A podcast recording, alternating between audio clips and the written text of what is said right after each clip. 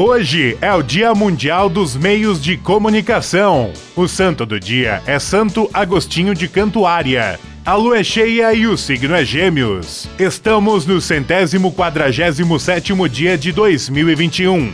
Faltam 218 dias para acabar o ano o 27 de maio na história. Em 1931, o físico suíço August Piccard torna-se o primeiro homem a atingir a estratosfera. Em 1970, a Confederação Nacional dos Bispos do Brasil condena a prisão e a tortura aos presos políticos no país. Em 2007, a rede de televisão RCTV da Venezuela é retirada do ar pelo governo de Hugo Chávez, de quem era ferrenha opositora. Em 2015, o ex-presidente da CBF, José Maria Marim, é detido pela polícia suíça em uma operação surpresa por conta de esquema de corrupção no futebol.